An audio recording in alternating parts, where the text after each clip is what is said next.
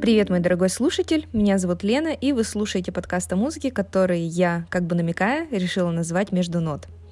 И если человек запускает подкаст о чем-то, то он, следует полагать, знает, о чем говорит, является специалистом в этой области и считает это делом всей своей жизни. Однако музыка именно та сфера интереса, которая доступна каждому, и она в большей степени про ощущения, свой взгляд на мир, процессы, протекающие в обществе и личный опыт. И в мире огромное количество музыкофилов, которые просто не смыслят свою жизнь без музыки, она всегда где-то фоном. Они просыпаются и засыпают с песней в голове. Худшим кошмаром является отсутствие возможности слушать любимые мелодии. И я, к счастью, отношусь к числу этих сумасшедших. За последние 15 лет я не помню ни единого дня, когда я выходила из дома без наушников, и за это время в голове сформировалась необозримо огромная фонотека, где есть буквально все от клезмера до трэш-метал. И мне представляется, что любой, абсолютно любой жанр, он прекрасен сам по себе. Потому что в первую очередь это отражение жизни, социальных контекстов и души человека. И музыка может быть вообще чем угодно. Она может быть мудрым собеседником, лучшей подружкой, которая скажет, что он козел, а ты горячая львица, которой никто не достоин. Плохой компанией с абсолютно всеми видами наркотиков и даже несуществующими ракетой до Луны или, может быть, даже страстным любовником. Можно анализировать свое настроение, мечты и желания. Можно примерить на себя любые роли.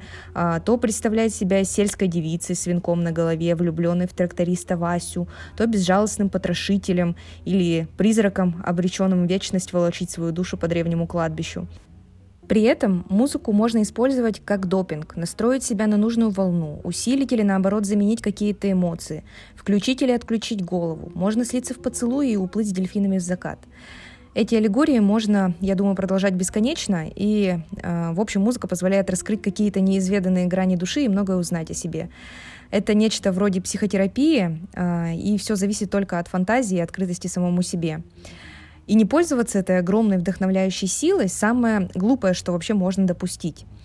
И, кстати, о психологической и социальной составляющей музыки можно послушать прекрасные подкасты «Лекториума» с участием Дины Кирнарской. И всего два, но они очень крутые. И благо за 27 веков своего существования, то есть с момента, когда типичный спартанец начал распевать пошлые стишки и до выступления Шакиры и Джейло на Супербоул, Музыкальная вселенная настолько расширилась, что на любой эмоциональный запрос можно получить ответ. И в этой связи интересно представляется вопрос, как создается музыка, какие события повлияли на возникновение того или иного произведения, в чем логика развития жанров и музыкантов. И размышления об этих интересных взаимосвязях помогают лучше понимать, чувствовать и вдохновляться, ведь все музыкальное несет в себе какую-то увлекательную историю и обнажает не только душу конкретного человека, но и социальные контексты, даже если мы говорим о каких-то коммерческих пресловутых экземплярах. Поэтому было бы здорово начать развивать эту замечательную, глубокую, интереснейшую тему, делиться мнениями, эмоциями и погружаться в этот фантастический мир, который помогает нам каждый день. И вот сейчас, сидя под одеялом и записывая этот подкаст, тут, кстати, очень жарко, и я не исключаю, что это потому, что я только что послушала Дону Summer Hot Stuff и тоже стала горячей штучкой. А, я понимаю, что это может быть сложно в силу масштабов тематики, но я, правда, постараюсь сделать этот проект максимально интересным и занимательным.